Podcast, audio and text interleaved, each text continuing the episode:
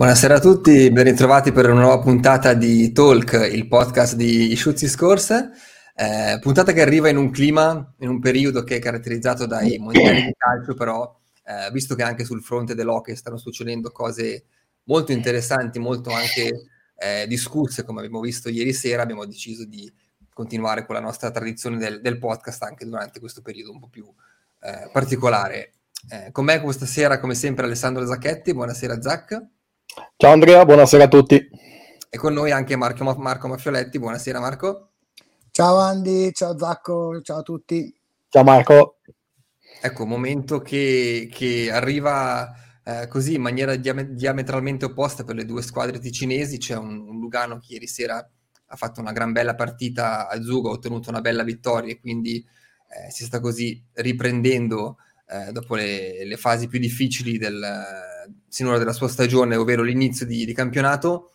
Invece l'Ambrì Piotta eh, è in difficoltà. Ieri sera ha giocato una partita che ha lasciato molti interrogativi e, e anche preoccupato per, per diversi punti di vista.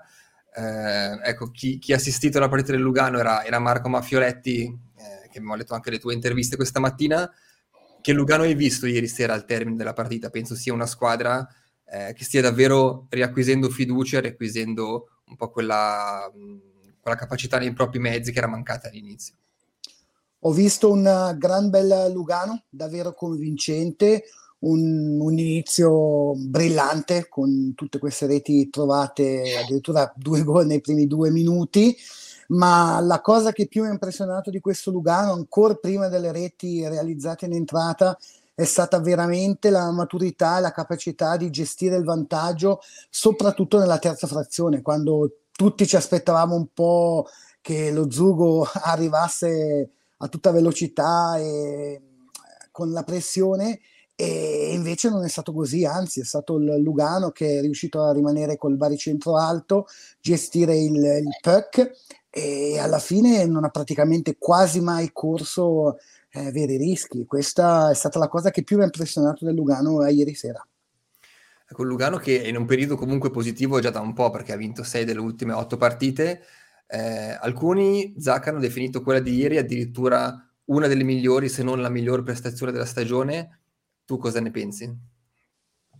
Ah, sotto certi punti di vista sì, eh, quello l'ho sottolineato anch'io nella, eh, nel mio pezzo, nel mio articolo della partita, e questo per quelle cose che aveva già detto Marco prima, per la, la capacità con cui ha, ha gestito una partita che ha preso subito per mano, l'ha, l'ha subito indirizzata sui, sui suoi binari, già col primo cambio dalla prima linea, entrato veramente aggressivo, ma con un'aggressività intelligente, perché ha sempre giocato con, con testa, ha trovato subito quelle due reti, ha risposto alla, al primo gol dello Zugo eh, di Marcini, quando magari qualcuno poteva pensare, ecco, adesso lo Zugo ritorna, eh, magari la pacchia è già finita, no?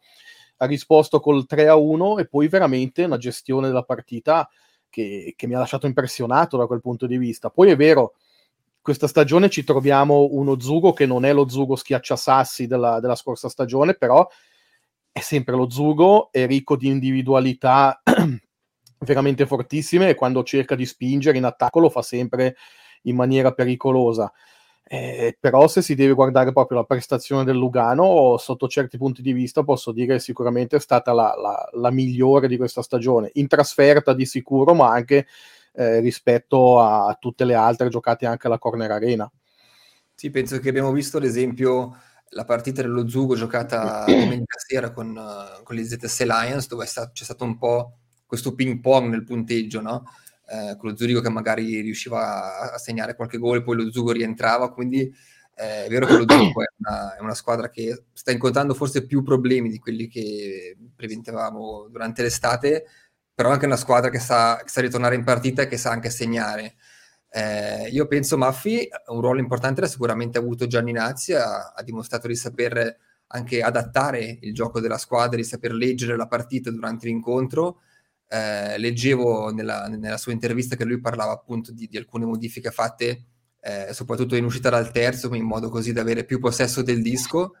Anche Gianinazzi sta mostrando insomma una, una certa abilità nel gestire le partite. abilità e direi anche a coraggio, e questo coraggio lo plasma e dal mio punto di vista lo si vede anche appunto nel modo di giocare di, di questo Lugano, che non è praticamente mai stato remissivo ieri, eh, non c'è mai stata mh, passività, ha sempre cercato di, di andare in attacco, e questo secondo me è il grande merito appunto di, di Gianinazzi, che ha mostrato coraggio, così come secondo me comunque aveva già mostrato coraggio ancora prima dell'inizio della partita, pensando appunto al line-up con dentro Kaski, eh, privarsi di Koskinen, schierare Schlegel, insomma si è preso un bel rischio, anche considerando che non è che c'era una partita back-to-back, quindi c'era tutto il tempo sì. di recuperare le, le energie, penso in particolar modo a, a Koskinen, quindi complimenti e chapeau a lui. È un po' la, la, la, il messaggio che ci invia Maurizio in chat. Eh, vi ricordiamo che potete scriverci sia su Twitch che su YouTube attraverso le chat di queste due piattaforme, la trovate anche nell'articolo sul nostro sito, quindi è, è comodissimo scriverci. Eh, ecco, io penso che eh, recuperare Schlegel, tra virgolette, nel senso inserirlo ora in una rotazione un po' più regolare, in quelli che, che è la, la, la logica tra, tra titolare, che comunque eh, sappiamo sarà Koskinen, quando poi si dovranno giocare veramente le partite che contano. Però ecco, Zach, forse eh, schierare Schlegel con più frequenza rispetto a quanto fatto finora eh, può essere un valore aggiunto per il Lugano. Schlegel ha giocato finora dall'inizio cinque partite, mi sembra, da titolare, mi ero appuntato, eh, sono sicuramente poche, anche perché comunque un portiere ha bisogno di, di entrare nel ritmo. Eh, può essere importante per il Lugano adesso dare un po' di fiato forse a Koskinen, permettere a Schlegel di giocare, ed è più facile farlo ora che c'è qualche punto in più e non si ha più quel, quell'affanno di dover comunque recuperare in classifica e di dover uscire da una crisi che invece quando Gianinazzi è arrivato doveva comunque riuscire a far mettere una marcia in più alla squadra. E certo, prima c'era un'urgenza, perché al di là del, delle parole che eh, si voleva ritrovare tranquillità, gioco eccetera, c'era comunque una classifica che andava, eh, andava rimessa a posto, eh, non in maniera di fino, insomma era abbastanza disastrata la cosa. Adesso in classifica Lugano è messo meglio, però non è ancora una eh, classifica proprio bellissima da vedere, perché dietro comunque eh, si è abbastanza corti con eh, le squadre che restano dietro. Però è vero, prima c'era appunto l'urgenza, c'era anche qualche infortunio tra i, uh, gli stranieri di movimento, quindi Koskinen fra questi due, questi due fattori era un po' una scelta obbligata, no? Quindi eh, c'era da capire che, che venisse schierato sempre lui, perché praticamente io mi ricordo, che ricordi io, a parte il, il sette a tre di Berna, che aveva poi sancito la, la, il licenziamento di, di McSorley, dove anche Koskinen aveva un po' mollato i pappafichi, come si dice, eh, non ne abbia mai sbagliata una di partita. E quindi era normale che si puntasse su di lui, perché di punti qualche punto lo ha salvato, se lo è preso proprio lui, no? Adesso si tratta, non credo che si, si andrà verso un dualismo vero e proprio, perché si è capito comunque Koskinen eh, per due terzi è, è il titolare, però si tratta di preservare Schlegel, cioè di non dimenticarlo e di tenerlo pronto, di tenerlo un po' caldo quelle quei momenti in cui si avrà bisogno, in cui eh, tocchiamo ferro, magari Koskinen non sarà in grado di giocare o avrà bisogno di riposo. Quindi ecco, è, adesso è giusto farlo giocare. Ieri, a parte il gol di Marcini, che probabilmente veniva un po' anche dal, dal fatto che non giocava da un mese, eh, poi si è riscattato veramente alla grande, perché ha giocato una grande partita, e questo dimostra che si può contare su di lui, e quindi è giusto farlo giocare qualche partita, appunto per preservarlo, per essere sicuri che dietro c'è un backup di, eh, su cui si fa affidamento.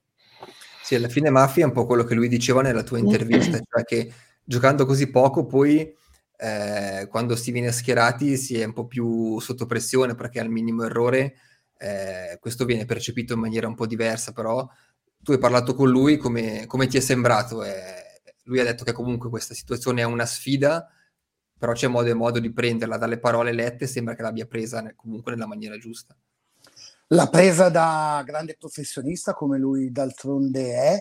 io l'ho visto, l'ho visto sereno, l'ho visto calmo, tranquillo, eh, si vedeva evidentemente che era sollevato da come era andato la partita, perché penso che poi comunque eh, dopo aver incassato una rete del genere eh, non era facile, era ancora più difficile per, per lui, ed è stato bravissimo a, a reagire, a riscattarsi e portare a casa insieme alla squadra questa, questa vittoria. Sicuramente per lui è, è balsamo, e chiaramente le sue parole si, si, si capisce come non sia una situazione gradevole e facile per, per lui, però ecco, eh, lui sta cercando di fare del, del suo meglio, evidentemente anche un, un contratto in, in scadenza.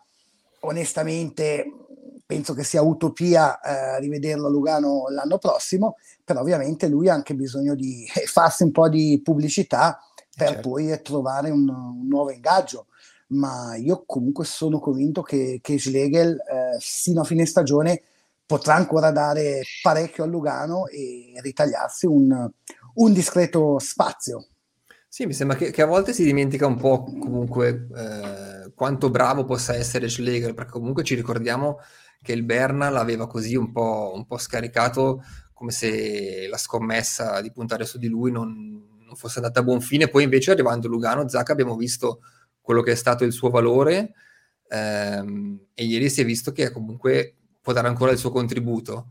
Ehm, volevo aggiungere ah, diciamo, che, diciamo che Schlegel a Lugano eh, è stato un po' messo in dubbio eh, dopo gli infortuni. Lui ha subito per due stagioni di fila degli infortuni proprio a, alla vigilia dei playoff, eh, infortuni abbastanza lunghi, l'anno scorso anche ad ottobre, mm. e, ed ha fatto fatica poi a, a riprendersi, soprattutto quando devi rientrare in un campionato dopo magari due mesi di assenza eh, proprio nei playoff, eh, quindi eh, ha fatto, ha fatto sì, fatica, ed era anche comprensibile. L'anno scorso contro lo Zugo in quarti di finale è stato emblematico come Genoni, che comunque era il, il portiere di gran lunga più forte del campionato, avesse stravinto la sfida Eh, contro di lui, no? Nel, nei, quarti, nei quarti tra Lugano e Zugo, e quindi un po' si è, si è andati un po' a pensare eh, che in generale che Schlegel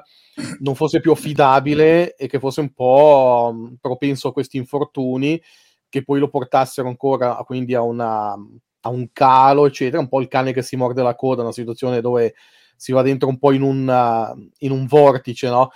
E, quindi anche da questo, da questo punto di vista il Lugano aveva deciso poi di andare su un portiere straniero, eh, però Schlegel, se in forma, rimane un ottimo portiere che ha avuto medie di parate tra le più alte del campionato quando era in forma, l'ho dimostrato subito quando è arrivato a Lugano. Probabilmente in quei momenti a Berna se ne erano un po' pentiti, perché dopo hanno avuto un po' di, un po' di problemi loro con i portieri, anche adesso con eh, Wüthrich eh, c'è qualche dubbio che possa essere ancora il portiere del futuro, però ecco, tornando a Lugano, come dice bene Maffioletti, è improbabile che Schlegel continui la sua carriera a Lugano, però se in forma rimarrà una pedina molto preziosa anche in questa stagione quando ci sarà bisogno. Sì, perché alla fine l'idea di prendere il portiere straniero, secondo Domenichelli, era anche quello di non vivere poi le difficoltà dello scorso anno, no? Esatto, dove era stato veramente difficile con, con i vari infortuni. Però se vuoi avere, diciamo così, la coperta lunga tra i pali, devi avere anche entrambi i portieri che possono comunque avere un certo, un certo tipo di ritmo. Um, pensando ieri mi viene in mente anche il tema della, della capacità di tornare a vincere in trasferta, un aspetto che nel recente passato è stato un po' problematico per, per il Lugano. Ieri si è vista una bella partita, era già stata Eh, Zach, magari mi confermi tu, mica male comunque quella giocata anche a Friburgo, nonostante sia arrivata una sconfitta, eh, e ieri si è proprio visto un gioco eh, fatto da quei famosi tanti giocatori vicini che, che, che diceva Gianinazzi un po' quando lui è stato, diciamo così, ingaggiato come head coach. Era uno dei, dei principi che aveva evidenziato, e ieri penso si sia visto un esempio in questo senso. Le due cose magari vanno un po' a braccetto, no? Cioè la capacità di essere compatti, specialmente in trasferta, però come diceva Maffi prima, di andare anche là per vincere, non solo per, per sperare di non perdere. Ecco. Certo, poi le cose sono l'una la conseguenza dell'altra. Se ci sono automatismi, cioè se c'è fiducia tra un giocatore e l'altro, se c'è compattezza, poi eh, è normale che la testa eh, viaggia più, più leggera e quindi eh, hai meno magari paura di subire e invece più voglia di, di, di fare, di, di vincere. Eh, a Friburgo sì, era già stata una buona partita per almeno mezz'ora quella del Lugano, poi subito il gol si erano invece un po' tirati indietro, invece di, di continuare magari ad attaccare e, e di andare sulla, continuare sul, sul loro gioco, sul, sul loro sistema. A Zugo invece hanno fatto questo da subito, non hanno mai praticamente mollato la, la, la, loro, la loro idea, il gioco è sempre andato avanti fluido. E, e come ha detto bene Gianinazzi, ha detto bene una frase, no? Volevamo vincere attaccando, eh, e lì è il riassunto di quello che vuole essere il, il suo Lugano. Quando dicevi della compattezza, della vicinanza dei giocatori, quello che mi, rim- mi impressiona ad oggi è la facilità e la velocità con cui il Lugano recupera il disco con ordine dentro lo slot e lo rilancia, lo si rilancia a tre giocatori praticamente con un automatismo che a Lugano non si era quasi mai visto negli, negli ultimi tempi, perché veramente lo fanno con una sicurezza e una rapidità nel traffico eh, che solo un mese fa era impensabile per questa squadra. E questo sta tutto nella testa, sta tutto nel saper cosa fare ed aver fiducia non solo in se stessi ma anche nei compagni. Quando sai che un compagno sarà lì, e allora tu quel disco lo metti lì perché sai che arriverà sulla sua paletta. Eh, sta tutto lì. Quando una squadra è, è matura da quel punto di vista, allora poi tutto viaggia più, più facilmente. Mm. Invece eh, Maffi, eh, un giocatore che rientrava ieri, che però è ancora apparso in difficoltà da quello che, che ho letto e ho sentito Uh, nella giornata di oggi, è, è Kaski. Uh, c'era anche un commento sul, sul nostro blog che ci chiedeva appunto cosa, cosa pensiamo di lui e se eventualmente si può immaginare un Lugano che, che proverà così a liberarlo per cercare di avere un, un altro giocatore al suo posto, visto che non sembra funzionare. Uh, tu ieri come l'hai visto e in generale come, cosa pensi del suo, della sua situazione che non sembra sbloccarsi, ecco? Ma anche ieri non è che abbia fatto una, una grandissima prova, perlomeno non, non, non ha, diciamo, demeritato, però è chiaro che da un, un difensore straniero, uno che è arrivato comunque con un curriculum importante, con un bel pedigree alle spalle, eh, ci si attende ben altra roba. Insomma, eh, il compito che ha fatto ieri Kaski lo poteva fare tranquillamente il, il Wolf di turno, per intenderci, o magari anche qualche giovane, qualche Villa, qualche Ugazzi. Eh, sicuramente è anche reduce da questo infortunio, però insomma già prima sappiamo tutti che non ha fornito prestazioni all'altezza della sua fama e di quanto era lecito attendersi. Io onestamente vedo un giocatore in difficoltà, eh, sia a livello di, di pattinaggio, sia a livello di, di personalità. Non, il linguaggio del suo corpo non mi sembra un linguaggio sereno e io credo che, che se entro Natale non si riesca a recuperarlo, comunque si proverà a trovare una soluzione sia per il bene della società ma anche e soprattutto per, per il giocatore, insomma. Quindi io penso che non è utopia pensare che, che, che Domenichelli in questo senso si muoverà relativamente a breve. Tu, Zac, cosa pensi?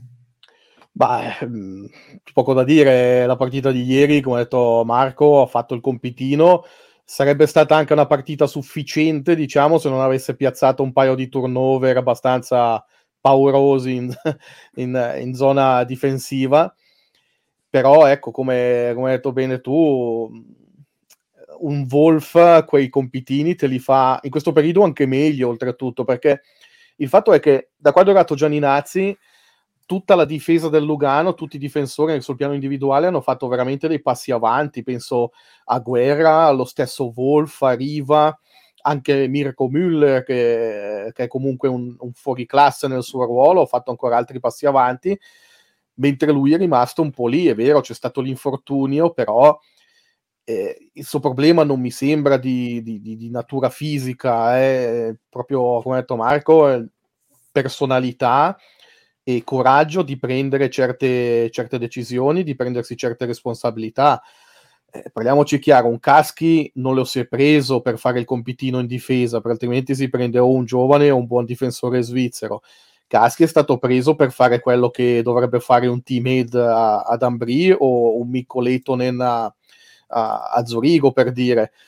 Eh, sono quei difensori che sono stati presi per uh, la loro capacità di segnare reti, di fare assist, di far girare un power play, di creare la superiorità in attacco, un po' quello che fa un, un Calle Anderson a Lugano, no? Però eh, magari anche in maniera ancora più, più propositiva, ed è evidente che, che ci siano delle difficoltà, se siano delle difficoltà di natura personali sue, che non si è ambientato, che non, non si trova a suo agio nel, nello stile di gioco svizzero, questo non lo so, eh, però è chiaro che il suo rendimento è sotto gli occhi di tutti, eh, probabilmente adesso hanno voluto passare la pausa per vedere se si riprendeva un po' dall'infortunio, come ritornava, però credo anch'io che se nei prossimi prossime settimane, prossimi mesi, almeno all'inizio del prossimo anno, eh, la situazione non cambierà, qualcosa succederà.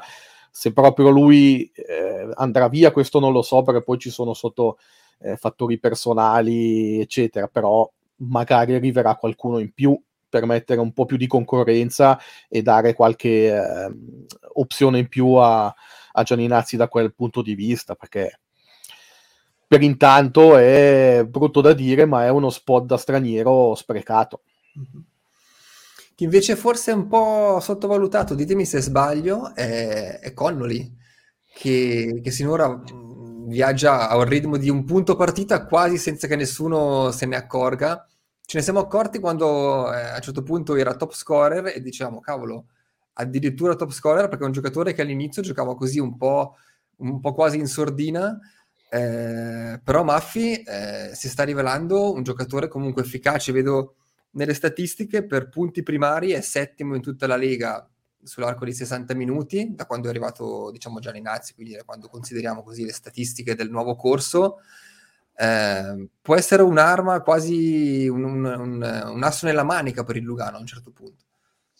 A me dà l'impressione di essere un giocatore molto, molto furbo, eh, oltre che molto esperto, e da alcuni suoi movimenti si vede che ha giocato a certi livelli con grandi fuoriclasse, Eh, e per tanti anni in National Hockey League. Eh, magari non ha una vera e propria specialità eh, dove puoi dire puh, ha un pattinaggio incredibile o ha una tecnica sopraffina eh, o ha un tiro micidiale, però eh, nel complesso è molto completo, è bravo in, in tutto, eh, riesce sempre a, a farsi trovare pronto al posto giusto, al momento giusto, E, e spesso riesce appunto a quella, io ho quella sensazione che lui riesca comunque a sorprendere eh, spesso gli, gli avversari. Quello che forse gli manca ancora un pochino eh, è magari quella, quella costanza proprio sull'arco di, di, di tutta la partita. Ogni tanto si ha un po' l'impressione che sparisce magari dal, dal gioco per uh, una dozzina di minuti prima di poi riapparire e fare una, una grande giocata. Ecco, forse lì ci sono ancora margini di progresso, ma penso che nel, complessivamente eh, né Domenichelli, più in generale i tifosi del Lugano, possano essere sicuramente soddisfatti del, del suo apporto. Mm-hmm. Sì, penso che alla fine la caratteristica così di sparire per alcune fette di partite, poi ricomparire all'improvviso, è un po' anche la caratteristica di così un po' di, degli scorer puri, no? Ci sono tanti giocatori, anche delle, delle superstar, che magari non fanno nulla per cinquantotto minuti, poi però quando c'è il tiro giusto da fare, il gol finisce, il, il disco finisce in porta. Quindi, eh, come dicevi tu, secondo me si vede veramente eh, il tipo di carriera, il tipo di esperienza che ha fatto. E mi ricordo c'erano delle statistiche che dicevano che in un paio di stagioni a Washington era secondo solo a Ovechkin per efficacia eh, al tiro, per efficacia sul, sul, sulle occasioni create. Quindi qualcosina insomma su, da, dal suo bastone ci si poteva attendere. Hai detto poco.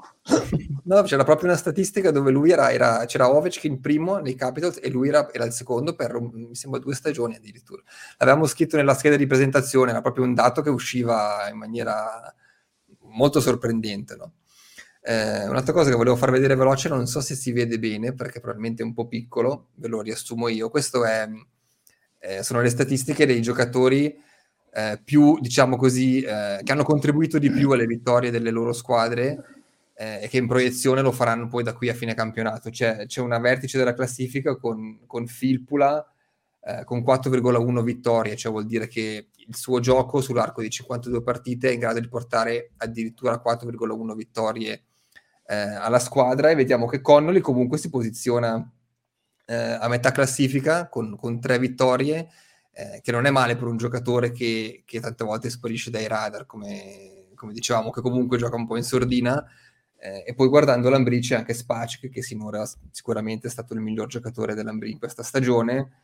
E poi qua sotto troviamo anche un Reinbacher con due virgola otto, che avevamo parlato di lui la, la scorsa stagione, eh, un altro giocatore sicuramente da tenere sott'occhio.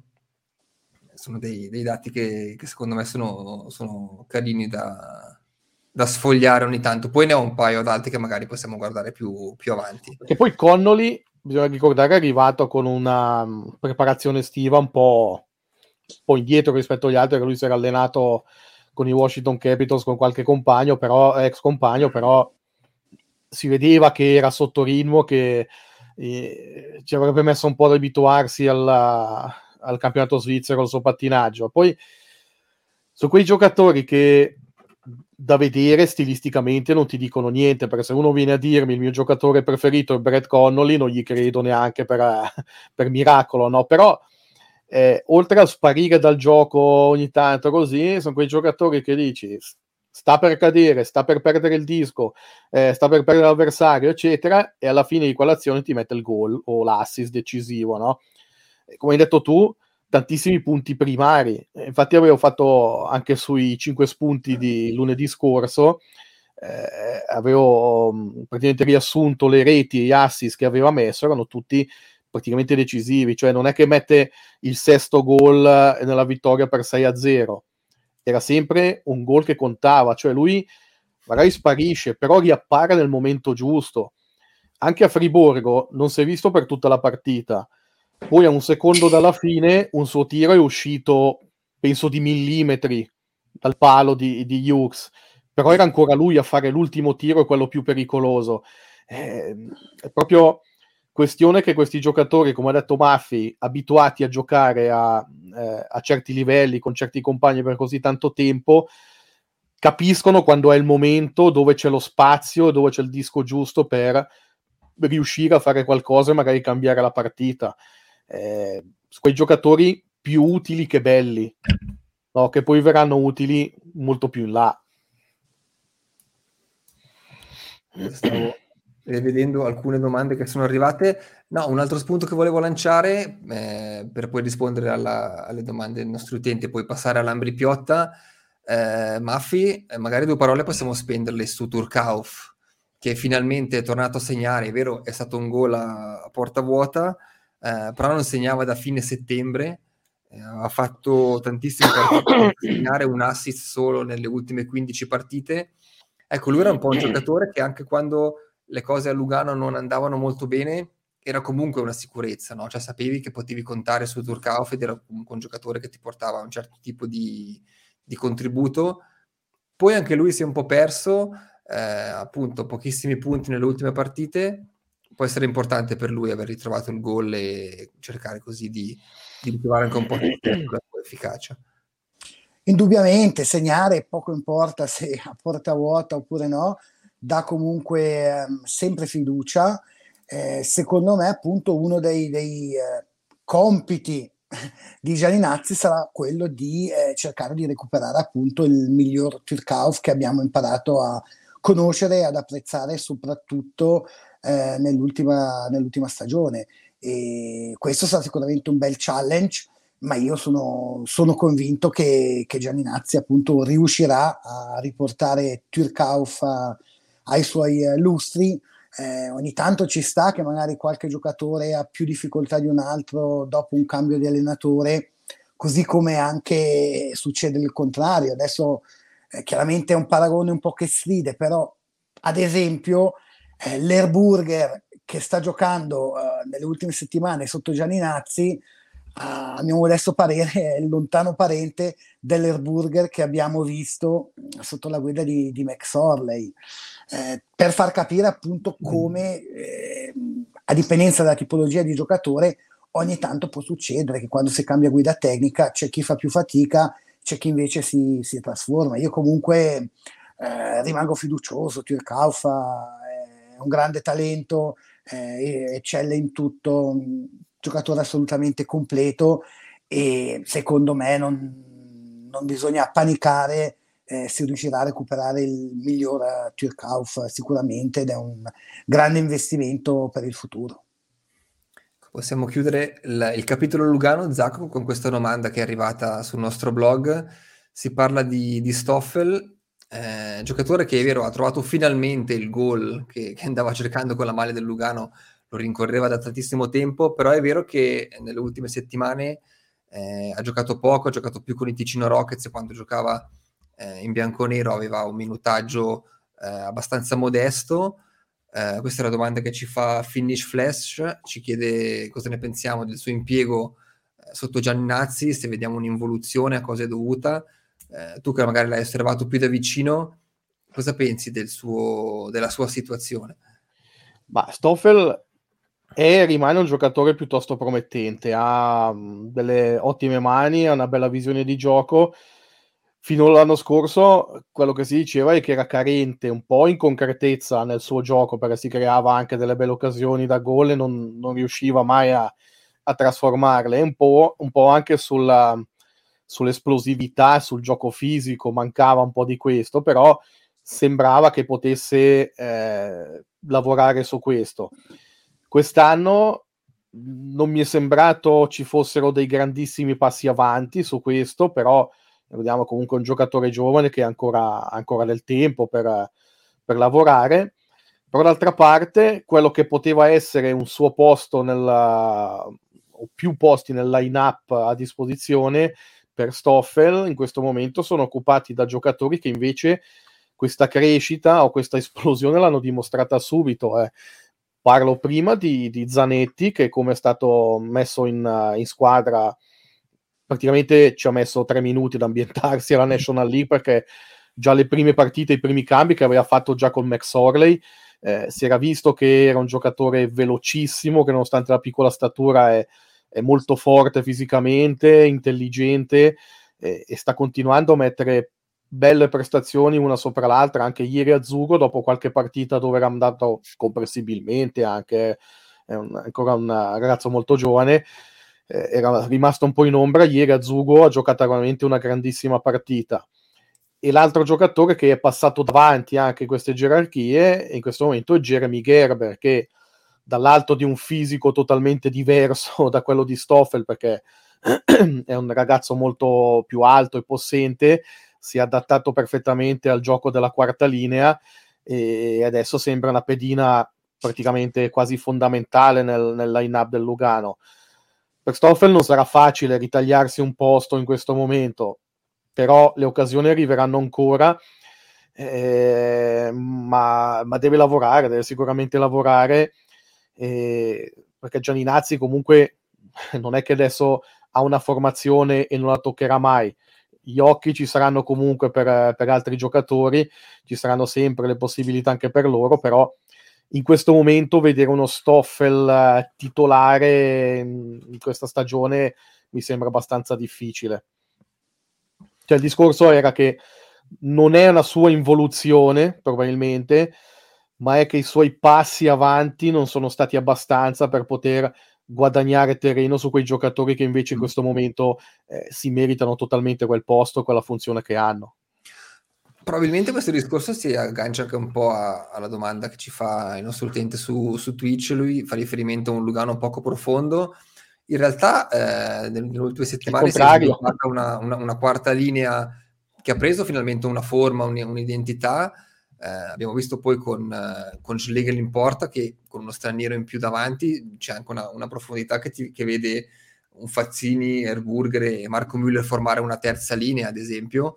Eh, quindi secondo me il problema della profondità è il Lugano, eh, al netto di, di infortuni che possono sempre succedere, comunque eh, ha abbastanza delle, delle buone garanzie, anzi ha una qualità, certo, una personalità che, che va su tutto il line-up. Poi chiaramente i giocatori devono essere in forma, perché eh, è vero che se si ha un, un Thürkauf come secondo centro ed è quello eh, magari di due settimane fa è un conto, se è quello invece eh, che, che ha al massimo delle sue potenzialità, eh, anche tutta la, la, la linea assume una, una dimensione molto diversa.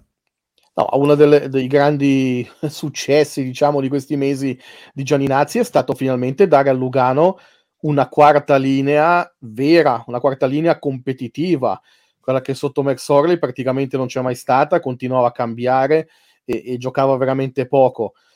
Ricordiamoci che l'anno scorso era un po' anche questo il problema del Lugano, oltre alla, al confronto che dicevamo prima dello, contro lo Zugo, per esempio, nei playoff.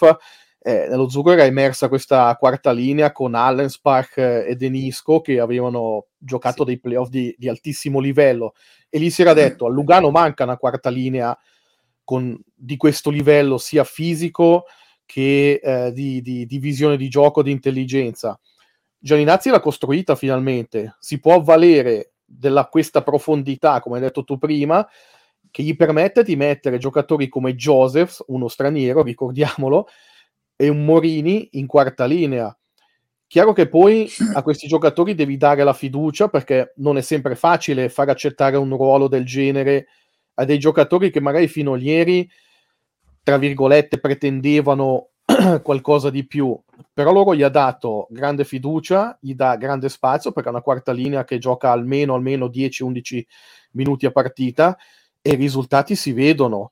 Dal derby della Corner Arena, la partita col Biel, quella col Berna, eh, la quarta linea del Lugano è stata una delle migliori costantemente, che ha deciso anche delle partite, ha deciso il derby, no? Eh, quindi eh, questo discorso che manca profondità, in questo momento secondo me non ci sta, perché è proprio qualcosa che il Lugano ha guadagnato in, in poco tempo e, e che veramente gli sta dando, sta dando grossi frutti.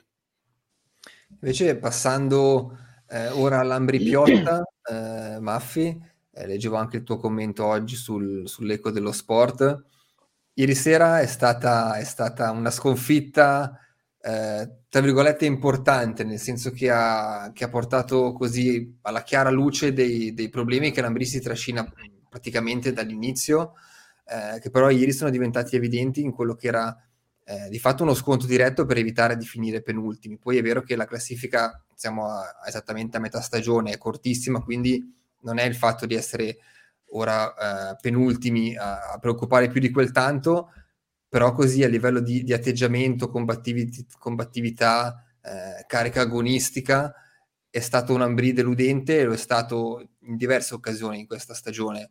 Eh, tu facevi riferimento, mi sembra, a, a, avevi scritto una cosa del tipo che può essere il momento più difficile eh, dell'era Cereda, quello che, che l'Ambrì è confrontato ora. Eh, mi sento di essere d'accordo, nel senso che comunque sono problemi importanti. Cosa, come puoi commentare tu questa situazione?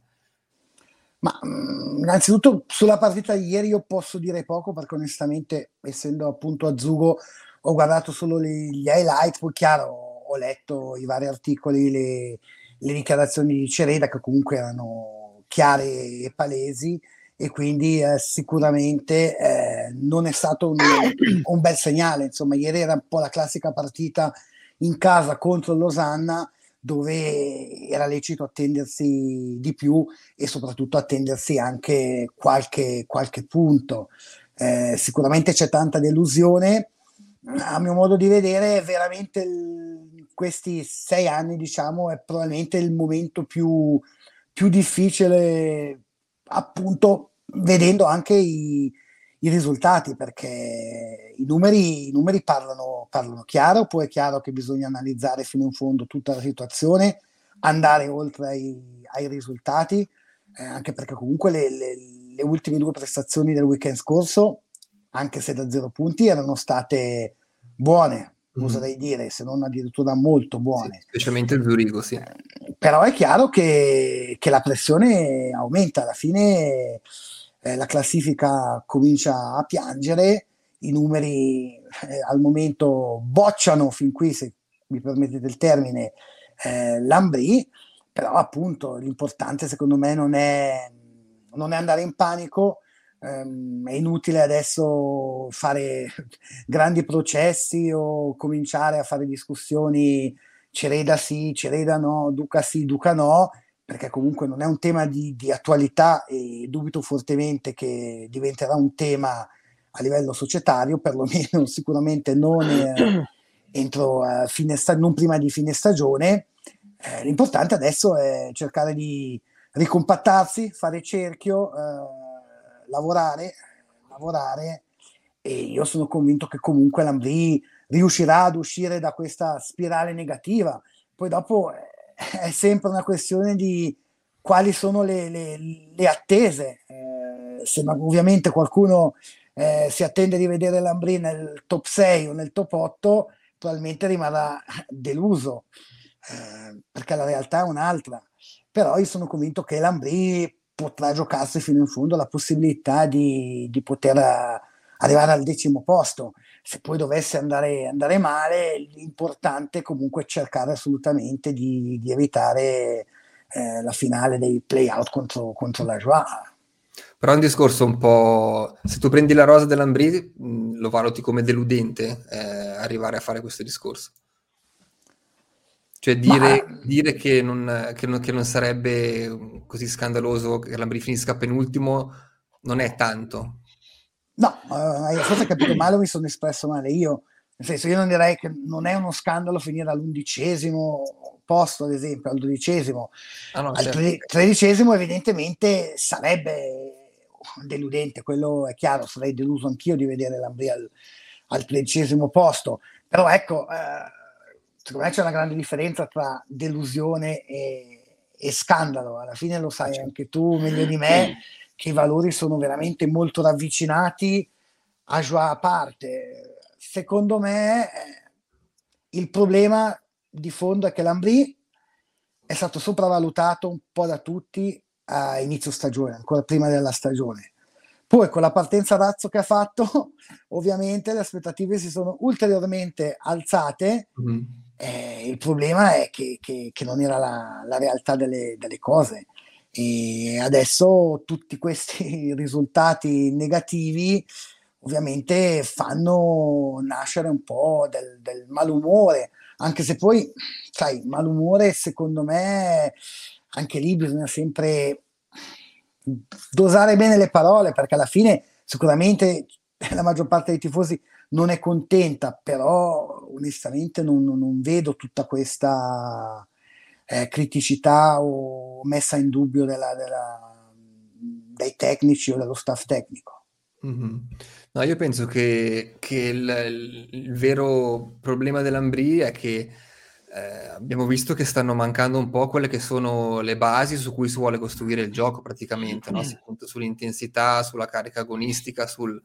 sul lottare, sul sacrificarsi, e secondo me questi sono, sono elementi che in senso generale l'Ambrì non li ha mai davvero mostrati in questa stagione. Poi è vero che alcune prestazioni prese nel singolo sono state anche buone, molto buone, però è un Ambrì che non è mai stato eh, quell'Ambrì che andava in pista per giocare tutto, magari come faceva eh, in quegli anni dove la rosa era molto più debole, ma si vedeva eh, un atteggiamento davvero diverso. Io mi ricordo l'inizio di campionato dove anche l'Ambrì faceva diversi punti.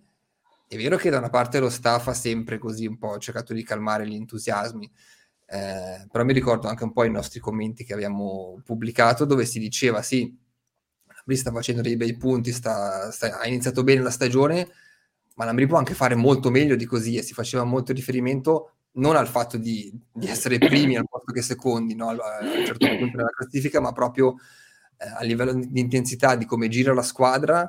eh, l'Ambrì secondo me il potenziale che aveva mostrato negli scorsi anni questi, questi, queste, questa stagione non l'ha mai veramente raggiunto, ed è un po' un peccato perché sulla carta è una squadra molto più forte, o comunque più forte rispetto a, a quelle del recente passato. Poi eh, all'inizio magari si poteva pensare ok, è un Ambrì un po' diverso, quindi eh, può anche darsi che voglia giocare e finisca per giocare in maniera un po' diversa, eh, però alla fine si è visto che questi elementi stanno, stanno venendo a mancare. Eh, tu Zac, che idea ti sei fatto di, di questo Ambrì e, di, e comunque di problemi importanti, eh, come ha detto ieri Cereda, che però non sono ancora stati risolti, anzi stanno venendo affrontati in maniera diretta eh, ora che siamo arrivati esattamente a metà regular season, quando solitamente queste sono cose che vengono così, eh, sono d'attualità molto, molto prima. Ma allora, io ritenevo e ritengo ancora l'Ambrì una squadra che sulla carta, poi lo vediamo, il campionato è sempre qualcosa di diverso perché succede di tutto e eh, ci sono mille fattori, però sulla carta io ho sempre ritenuto l'Ambrì una squadra che dovesse ruotare attorno al nono decimo posto, no? Lo ritengo ancora adesso assolutamente, però eh, quello che mi aspettavo di vedere dall'Ambrì, visti i miglioramenti, come hai sottolineato tu, che è una squadra diversa, con più talento, più esperienza, mi aspettavo di vedere una squadra che questo anche decimo posto, che sono sempre pre-playoff, lo raggiungesse con una certa regolarità di rendimento, con una certa maturità e non più passando da, da queste montagne russe come era già successo l'anno scorso, no? Da quella serie di, di sconfitte terribili tra, tra dicembre e gennaio e poi quella rimonta sul Berna che era crollato all'ultimo, no?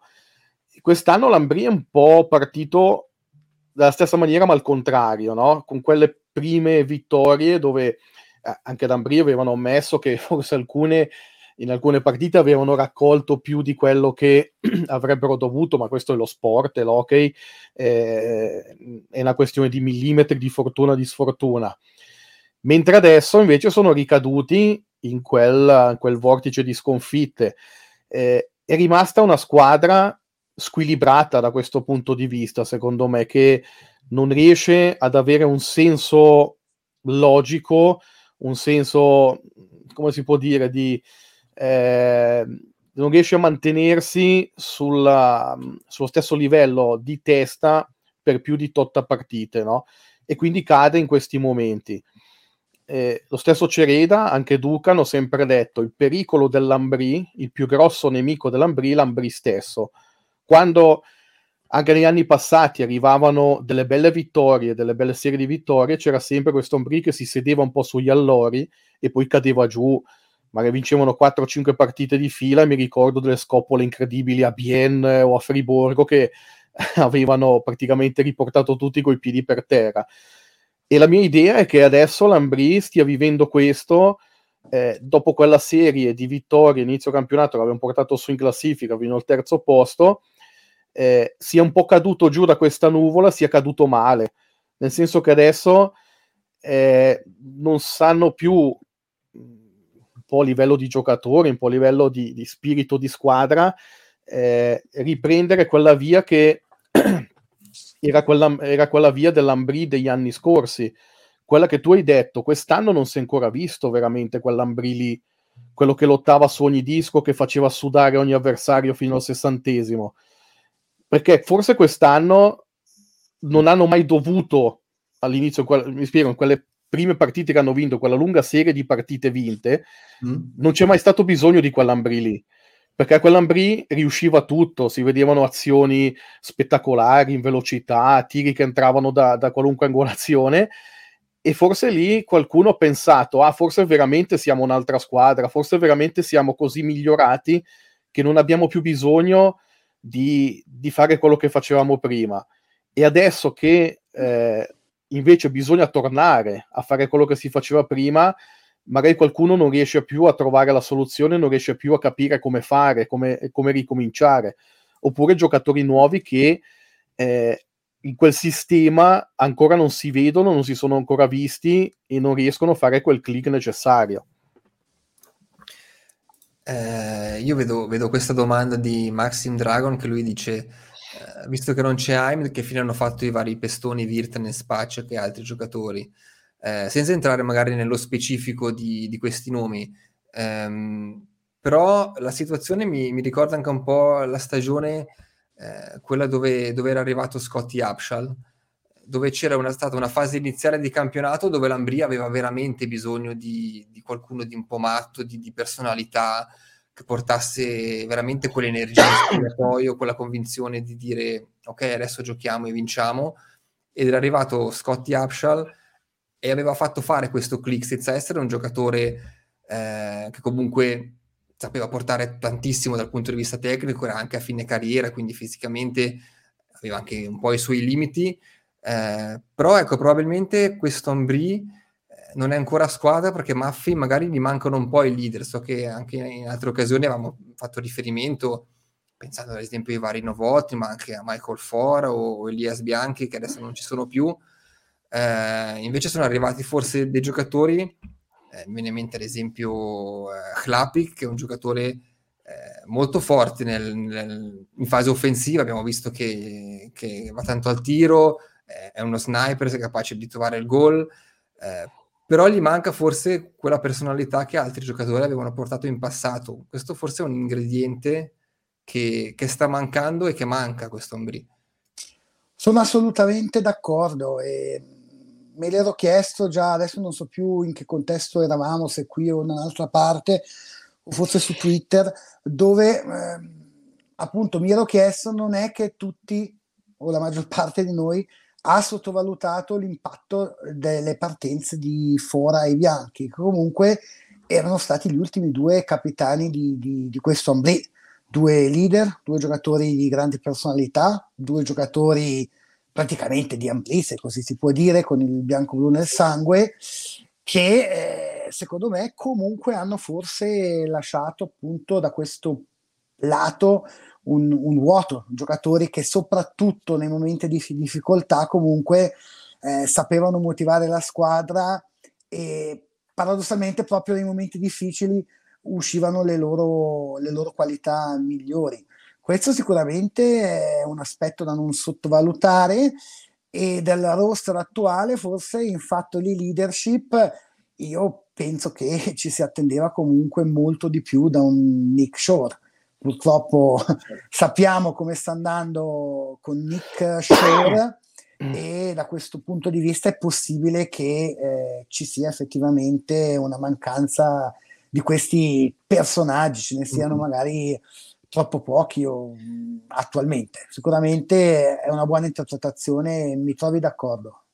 Anzi, io penso che, che il fatto che Shore non stia portando quello che ci si attendeva sia davvero il problema più grande dell'Ambrì, molto più grande dell'infortunio di Haim, perché alla fine eh, ecco, la, il line-up dell'Ambrì, la, la struttura dell'Ambrì è andata un po' in tilt, ma, ma Haim è l'unico giocatore infortunato al momento, eh, a parte Rocco Pezzullo che eh, oltre ad essere un difensore è un giocatore che comunque, anche se è in salute, deve comunque lottare per avere un posto nel line-up, però diciamo Eh, il, il vero infortunio così a livello strutturale che può mettere in difficoltà era, era quello di Haim, eh, però se ci fosse stato uno Shore in, in grado di fare quello che ci si attendeva di fare senza eh, fare il campionato della vita, ma portando anche solo quelle, quelle basi un po' solide che si pensava potesse portare, secondo me l'Ambrì eh, non sarebbe in una situazione in cui eh, si vede tantissimi cambiamenti di linee, Eh, tantissimi giocatori provati al centro, con addirittura l'esempio Macmillan, Dufay, Grassi, eh, Knöbühler, Hlapik, tantissimi giocatori che sono stati schierati al centro con Shore in tribuna. Questo mi sembra un, un segnale molto molto chiaro e questo è forse il problema più grande dell'Ambrì. Ieri abbiamo visto addirittura uno, uno Yannick Fischer in, in, in attacco, uno Zwerger che è, lasciato, che è stato lasciato in panchina per eh, praticamente metà partita. Sappiamo che purtroppo eh, ha dei problemi che gli impediscono di, di esprimersi, però io penso, come dicevi tu Maffi, che, che, che Shore sia forse uno dei, dei, degli argomenti principali, dei, dei problemi principali di, di questo Ambrì, che è molto difficile ora da, ora da risolvere.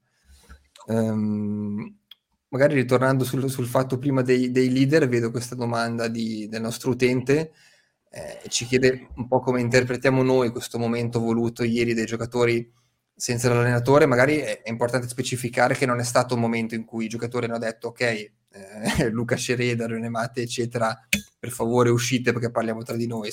C'è stato il, il classico meeting di, di fine partita dove Cereda sostanzialmente ci ha detto di... di non aver detto nulla di particolare, se non ci vediamo domani praticamente, e poi sono i giocatori che si sono intrattenuti, eh, sono cose che rimangono all'interno dello spogliatoio, che poi non sono forse nemmeno neanche così, così rare, eh, Zach, però eh, anche a Lugano erano successi, mi ricordo, negli anni, eh, occasioni di questo tipo. Eh, ieri con Fernando Lavezzo parlavamo con Cereda di una, di una certa presa di coscienza magari da parte dei giocatori che hanno capito eh, la situazione. Tu come, è vero che ieri sera non eri alla Gottardo Arena, ma tu queste situazioni come le leggi? Ma se c'è una presa di coscienza da parte dei giocatori, di un gruppo di essi, non può essere che positivo. Eh, è meglio vedere magari qualche sano eh, scontro di idee, eh, di, di, di, di opinioni, dove magari ci si, ci si sfoga, ci si scarica anche delle, delle frustrazioni tra dentro la squadra e nel gruppo, piuttosto che vedere un gruppo passivo che subisce il momento e basta. Quindi significa che almeno da una parte dello spogliatoio, anche se fosse un solo giocatore, c'è... c'è una voglia di, di, di reagire, c'è, c'è la consapevolezza che, eh, che bisogna fare di più, che bisogna eh, vedere tornare all'ambricolo che era prima, e questo sta soprattutto ai giocatori, ma anche allo staff tecnico ovviamente. E se ci sono queste situazioni eh, è negativo, perché significa che il momento non è di quelli migliori, ma sicuramente è positivo perché significa che comunque i giocatori hanno una certa presa di coscienza e quindi hanno...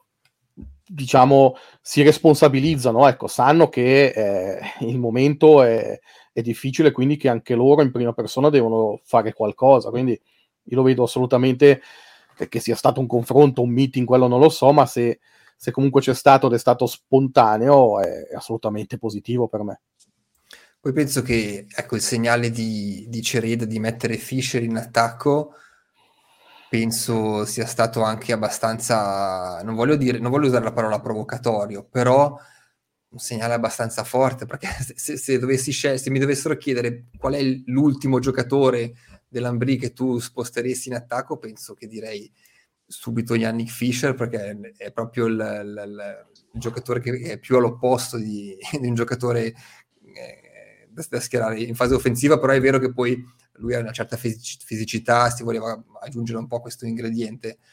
Eh, tu, Maffi, quando hai saputo questa cosa, come, come hai reagito? Ti è sembrato un po' una, una così, un, uno stimolo, l'ultimo stimolo che Cereda poteva fare, oppure una mossa di, di un allenatore che manca un po' di risposte? Come l'hai vista?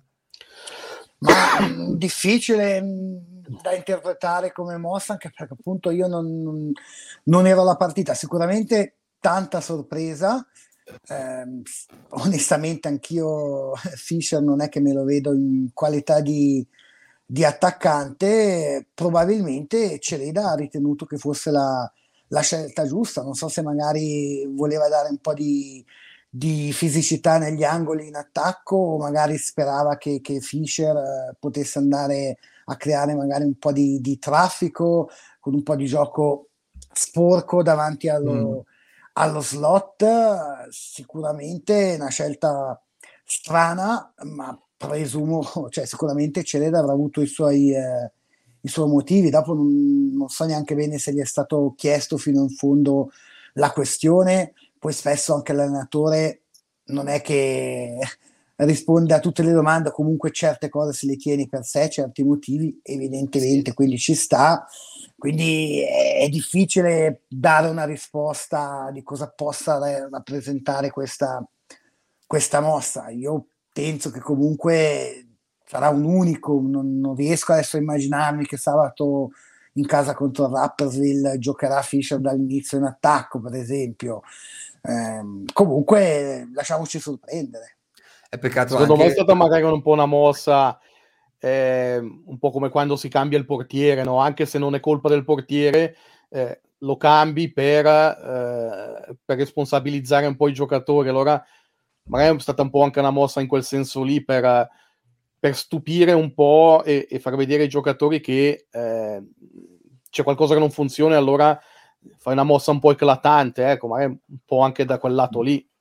Poi è vero che è stato, non è stato piacevole vedere come Zwerger appunto è stato così lasciato in panchina, nel senso che Eh, purtroppo si è visto già anche la sera prima un giocatore che fa davvero molta fatica, specialmente a livello di, di pattinaggio, e, ed è un peccato vederlo così, però appunto probabilmente anche Cereda a un certo punto si ha realizzato che il contributo che oggi Zwerger è in grado di portare non è, non è sufficiente, e forse fa male anche, anche a se stesso eh, scendere in pista in questa maniera. Quindi quello secondo me più che, più che vedere se dalla prossima partita ci sarà un'altra così sorpresa a gara in corso, sarà interessante vedere Zwerger ora eh, dove, vorrà, dove verrà posizionato, se verrà impiegato, perché l'impressione è stata quella proprio di un giocatore che non è vicino eh, così a risolvere la sua situazione, anzi di un giocatore che ha ancora purtroppo molti problemi, e, e bisognerà magari avere più pazienza di quella che, che si sperava, ecco.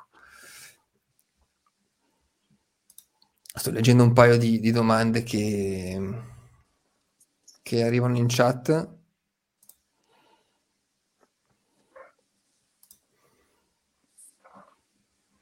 Beh, questo è un po' quello che dicevi tu, tu Maffi, prima, no? Il, il rapporto tra quello che la squadra può effettivamente raggiungere e poi quello invece eh, legato effettivamente al, alle aspettative, quelli che sono i valori di, di questo Ambrì. La verità probabilmente sta nel mezzo, perché l'Ambrì non ha probabilmente una rosa da penultimo posto e nemmeno dai, dal sesto, ottavo posto che alcuni speravano. Questo abbiamo già risposto un po' prima, direi, no? Sì, direi di sì, nel senso, secondo me l'Ambrì è attorno al, al decimo posto. Poi, come si diceva già o come dicevo all'inizio stagione, se tutto ti va liscio, eh, sei stranieri performanti, non hai infortuni, le altre squadre, le altre grandi hanno qualche intoppo di troppo, magari ti può scappare la stagione dove finisci al quinto o al sesto posto. Era successo appunto nell'era Cereda quattro cinque stagioni fa, così come se ti va tutto male, se hai tanti stranieri che floppano e magari qualche infortunio, puoi tranquillamente finire anche al dodicesimo posto, magari anche al, al, al tredicesimo. Ma io con, di ciò ne parlavo anche con Cereda ancora prima dell'inizio stagione, o nel senso era una roba off records, non era professionale, però gli avevo proprio detto così, eh, si può finire tranquillamente al quinto posto come si può finire al tredicesimo posto, il livello è alto. Io rimango dell'avviso che troppo spesso eh, non si va a studiare fino a fondo mm-hmm. eh, i roster avversari e le potenzialità delle altre squadre, si tende sempre Ah, ma anche giustamente il tifoso, più in generale la gente si focalizza sulla propria squadra preferita e poi magari non, non, non, non, non riflette o comunque non va fino a fondo per vedere appunto le, le, le potenzialità di, di, di altre squadre.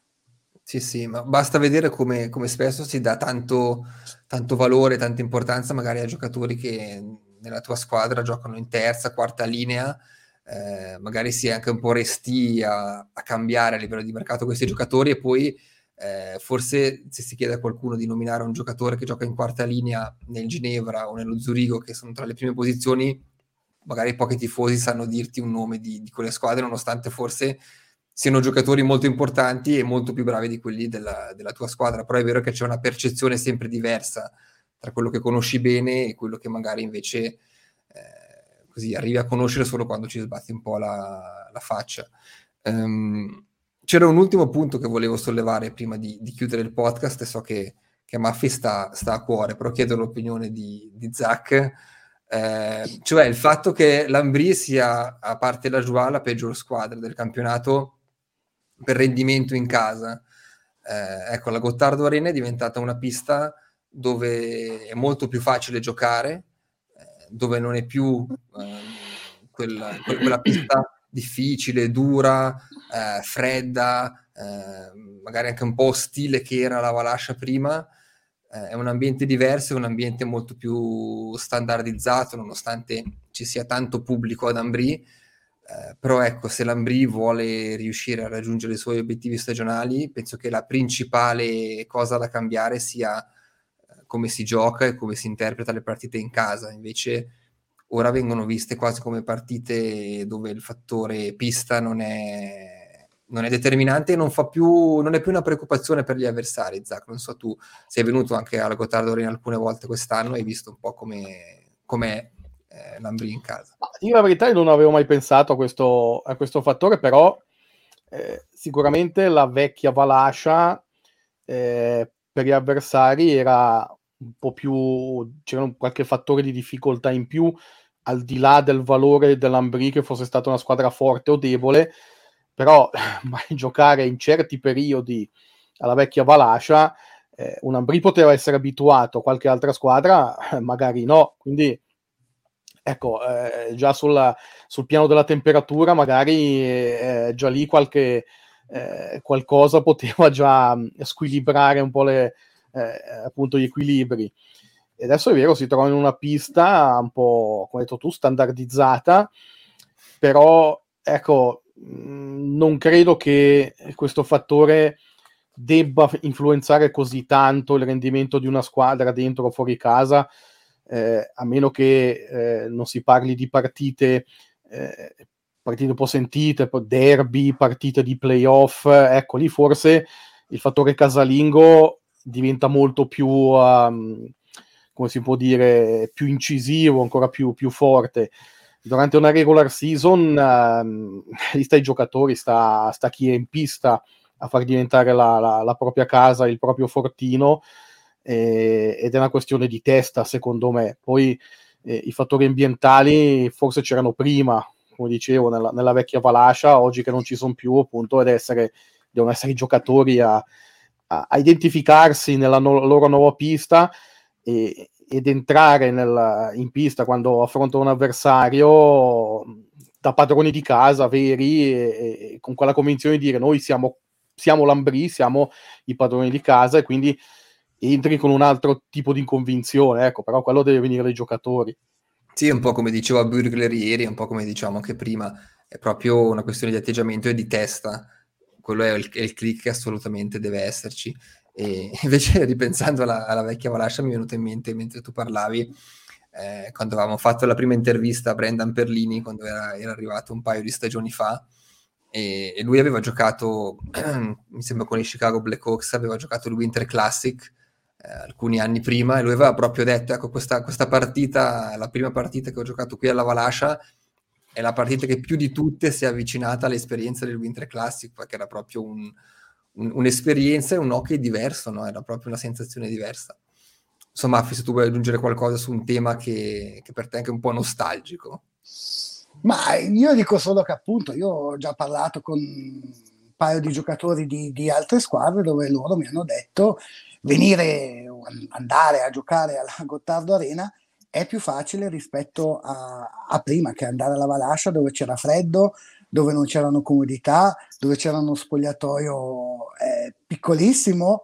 E un altro giocatore, eh, di cui ovviamente non farò il, non farò il nome, mi fece anche un bel esempio. Mi fece, è un po' quando mi disse, è un po' come quando eh, tu eri a militare, quando non so, ti toccava andare in qualche bunker di turno, avevi lo scazzo, pensavi, uh, scomodo, ma chi ha voglia di andare in quel bunker, mentre quando eri nella caserma, diciamo, un po' più edificante, un po' più comoda, andavi magari anche un po' più volentieri eh, con, con meno scazzo, scusate il termine.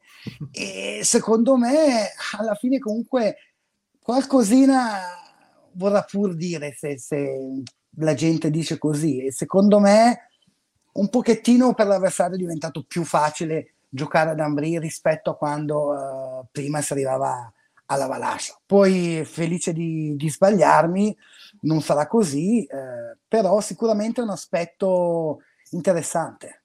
Sì, è vero che la squadra deve metterci praticamente tutto del suo, non è più... Prima l'Ambrì era abituato, no? Si allenava tutti i giorni in una pista freddissima, arrivavi ad Ambrì, c'era la, la, la brina sui, sui plexiglass, c'era la neve fuori, eh, quindi ti, ti entrava l'aria proprio gelata, quindi ti, era, un, era un altro tipo di, di esperienza, ti temprava anche un po'. Eh, direi che possiamo concludere con, rispondendo a, a diverse domande, ma anche un po' un tema che, che chiaramente c'è sul blog da, di, praticamente sempre quando l'Ambrì perde qualche partita di, di fila, ovvero sul fatto che se Luca Cereda po- possa essere in dubbio, se Luca Cereda dovrebbe essere esonerato, eh, eccetera, eccetera. Eh, era arrivata anche una domanda su Instagram che chiedeva ma cosa che, cosa che dovrebbe succedere per, per poter arrivare a quel punto, eh, cioè di, di un cambio di allenatore, eh, magari lascio a voi la, la, il vostro pensiero, però io penso che, che in realtà questo non è, secondo me i tifosi possono mettersi, tra virgolette, l'anima in pace o comunque non dannarsi da questo punto di vista, perché non è un argomento, secondo me, che verrà mai trattato a stagione in corso. Secondo me eh, Luca Cereda, il momento in cui si, si volterà pagina, si cambierà allenatore, eh, avverrà tra una stagione tra una stagione e l'altra. Non, non me la vedo come una mossa che l'Ambrì eh, possa nemmeno, secondo me, nemmeno considerare durante, durante questo campionato. Non so voi cosa pensate. Ma credo anch'io. Eh, non penso che ad Ambrì eh, si voglia andare a fare quelle, quelle mosse da, da panico, chiamiamole così, dove in corso stagione, a meno che non ci sia veramente un disastro assoluto in corso, mh, si lascerà sempre terminare la stagione. Si, si vedranno i risultati e poi a mente fredda eh, si deciderà si deciderà di stagione in stagione cosa fare. Poi eh, assolutamente per i tifosi eh, chiedere, avere l'opinione che sia forse il caso di cambiare allenatore oppure no, di cambiare direttore sportivo, quello che è, è assolutamente legittimo. Per i, per i tifosi è assolutamente legittimo farsi queste opinioni, eh, poi, scusa, dire sì, eh. no.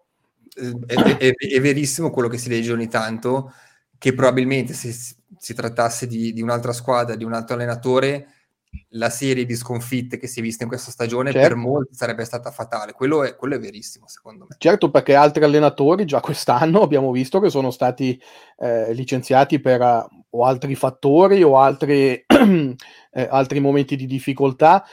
Però ecco, appunto per questo che per i, i tifosi non bisogna, io non credo si debba puntare il dito sui tifosi, a meno che poi non, come abbiamo visto in questi giorni purtroppo, sia scaduto anche eh, in, uh, in offese eccetera. Quello no, assolutamente non va mai eh, non va mai oltrepassato un certo limite. Però eh, il dirsi guardate io vorrei cam- che si cambi allenatore, io invece vorrei che si cambiasse direttore sportivo, eh, in un momento del genere per il tifoso è perfettamente legittimo. Non, non si può dire eh, no, sbagli totalmente, sì, hai ragione, hai ragione totalmente. Il momento è duro, il momento è difficile, e, ed è il secondo anno in cui ad Ambrì si vive un momento del genere. L'anno scorso c'erano state quelle lunghe sconfitte a dicembre, quest'anno con una squadra diversa si sta ancora vivendo adesso con... Eh, correggetemi se sbaglio, undici sconfitte in, uh, in tredici partite o quattordici, e, e, e quindi appunto è, per un tifoso è, è perfettamente legittimo. Però ad Ambrì ci sono delle dinamiche diverse rispetto al, ad altre squadre, ad altre società. Si ragiona con più pacatezza, con più calma, la realtà è diversa anche rispetto ad altre squadre, gli obiettivi sono diversi insieme, no? Non c'è una scissione tra i livelli. Esatto esatto, cioè si ragiona in un'altra maniera rispetto ad altre realtà, è un contesto molto più familiare che aziendale, no? Rispetto ad altre realtà. E quindi eh, come hai detto tu, se, se le cose dovessero un giorno cambiare, cambieranno a campionato terminato, mai in corso d'opera, in corso di campionato, a meno che, come ho detto, che non ci sia un disastro totale in quel momento. Però eh, come hai detto tu, i tifosi si possono mettere il cuore in pace, eh, fino alla fine di questa stagione Cereda sarà lì, Duca sarà lì, poi si vedrà come andrà. Maffi, vuoi aggiungere qualcosa?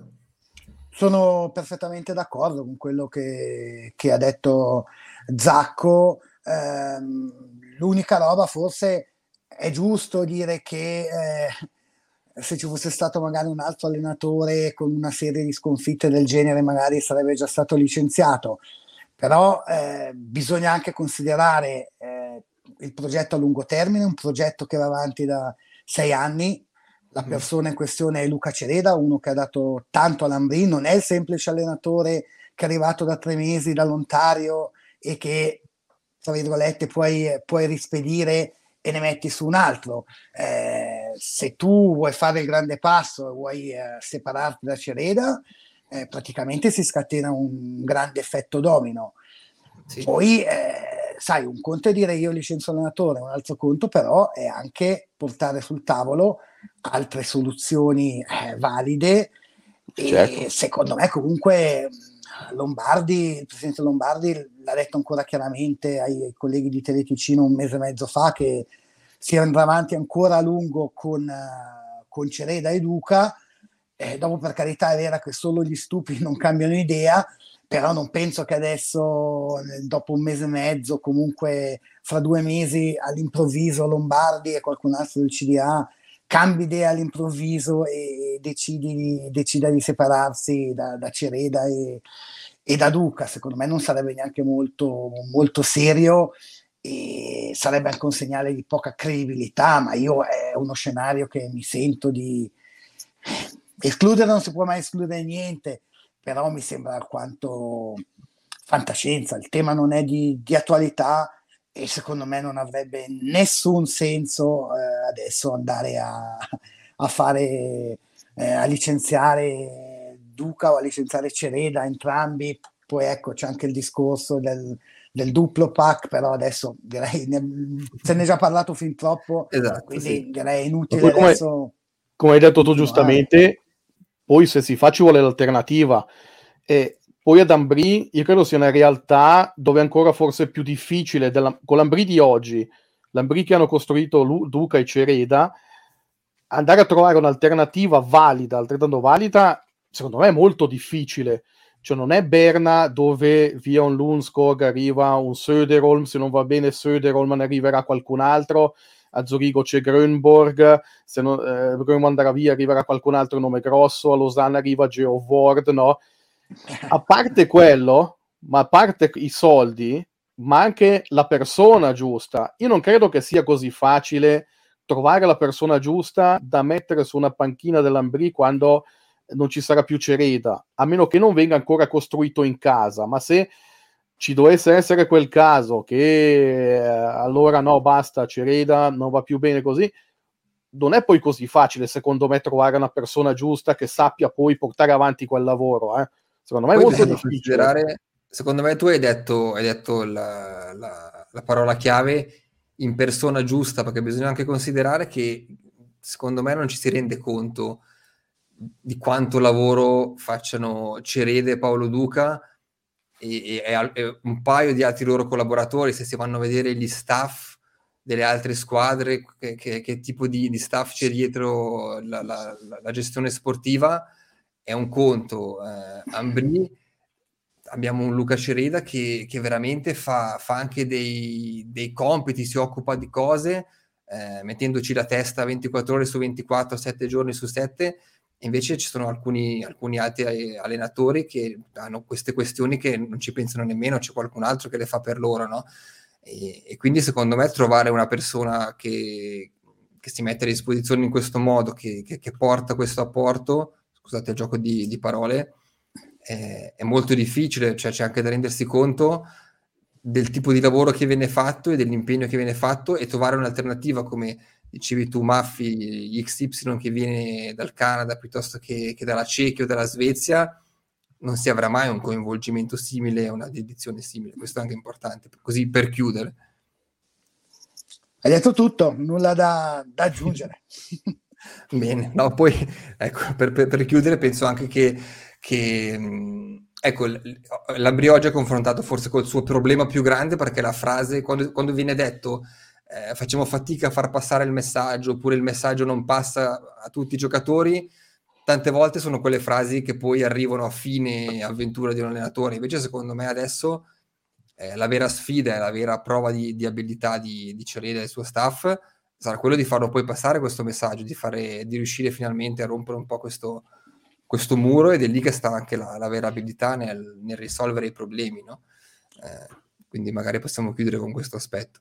Sì, anche per questo appunto è forse veramente il momento più, più, più critico, più difficile della sua gestione. Però ecco, io resto convinto della, della bontà della scelta di, di Cereda e Duca. Hai riassunto benissimo la situazione, quello che i due fanno e, e danno alla società, e io sono convinto che l'Ambrì ritornerà comunque anche presto a sorridere in classifica, magari già sabato in casa contro il, il Rapperswil. Bene, allora possiamo chiudere la, la puntata di stasera. Zac, tu hai sempre il, il finale, vai. Ti ho mandato un link, no? Perché io non posso postarlo nei commenti su WhatsApp. Ok, aspetta, del nostro gruppo. Allora, sì. Vuoi che lo allora, faccia è un inter... eh? Vuoi che lo faccio vedere qui? No, lo, lo puoi postare sui commenti per chi è interessato. È una bella intervista a Brendan Perlini di The Athletic, che eh, parla un po' delle sue... delle sue origini, delle sue varie nazionalità, perché è canadese, inglese, un po' anche statunitense, e parla in questo momento di dove si trova, lui che adesso in questo momento in American Hockey League, e parla del momento dei campionati mondiali di calcio, dove lui tifa Inghilterra ovviamente, spera che possa vincere il campionato mondiale di calcio, e parla anche della sua passione per il calcio, delle sue amicizie con alcuni grandi campioni, come era Didier Drogba per esempio, a cui aveva anche Eh, rubato una, un'esultanza per il gol. E... facendo vincere classiche di cui parlavamo prima, tra l'altro. Esattamente, prima. Ecco, vedi. E, uh, chi la vuole leggere, questa, il, il sito è The Athletic, è un sito a pagamento per leggere l'inter- l'intervista, purtroppo, però veramente ne vale la pena perché l'ho trovata molto carina, molto simpatica eh, da leggere, visto che Perlini comunque è un nome che ogni tanto eh, lo rileggiamo sul blog qua e là, che riappare... Eh. Quindi magari qualcuno può interessare. Sì, no, non l'avevo vista, quindi poi me la segno e la leggerò anch'io. Perlini, che era tra l'altro un ragazzo davvero squisito, davvero simpaticissimo alla mano, eh, secondo me giocatore fortissimo e, e sicuramente un, un nome, come dici te, che, che ogni tanto torna mh, parlando di mercato, visto che in N H L non ha più trovato spazio, chissà che, eh, che sì. non, non, non lo si possa rivedere... È sempre un po' lì nel limbo, un po' troppo forte per l'American Hockey League, non abbastanza per N H L, chissà che un giorno non si ricordi della Svizzera. Vedremo. Bene, dai, allora eh, l'appuntamento è, come dicevi Maffi, sabato sera per la ripresa del campionato, venerdì eh, l'hockey si ferma eh, perché gioca la nazionale svizzera al, al mondiale, giusto? Svizzera, Serbia, io non seguo il calcio, sono abbastanza disinformato. Esatto. Sai, chi, sai chi è di dietro Drogba? Sì, no, no, cioè, ah. sì, ma i grandi nomi, i gra- se mi chiedi di più del nome, cioè se mi mostri la foto lo riconosco, però poi non so, non so dirti tanto di più. Grande difensore del semine. Ah, ecco, sì. Domani ci sono... Il partite. Semine conosco solo Kubilai e Turkilmaz. Ecco. Domani ci sono delle partite di campionato, eh? Domani è giovedì, ok. Sì. Adesso sta giocando eh. lo Zurigo contro la Joie. Finita eh. quattro a due per i Lions. Ok. Il risultato eh, in linea con, con i pronostici e, e niente, invece Ambrì Piotta e Lugano tornarono appunto in, in pista sabato sera, eh, appuntamento con il podcast che probabilmente riprenderemo forse la settimana dopo, perché poi martedì non ci sono partite, quindi eh, gli argomenti forse saranno poco interessanti, quindi vedremo quando arriverà la prossima puntata, ma nel frattempo grazie a tutti per averci seguito, anche stasera c'era, c'era un bel seguito. E vediamo appuntamento come sempre sulle nostre pagine e a presto. Grazie a tutti, alla prossima. Ciao a tutti, buona serata.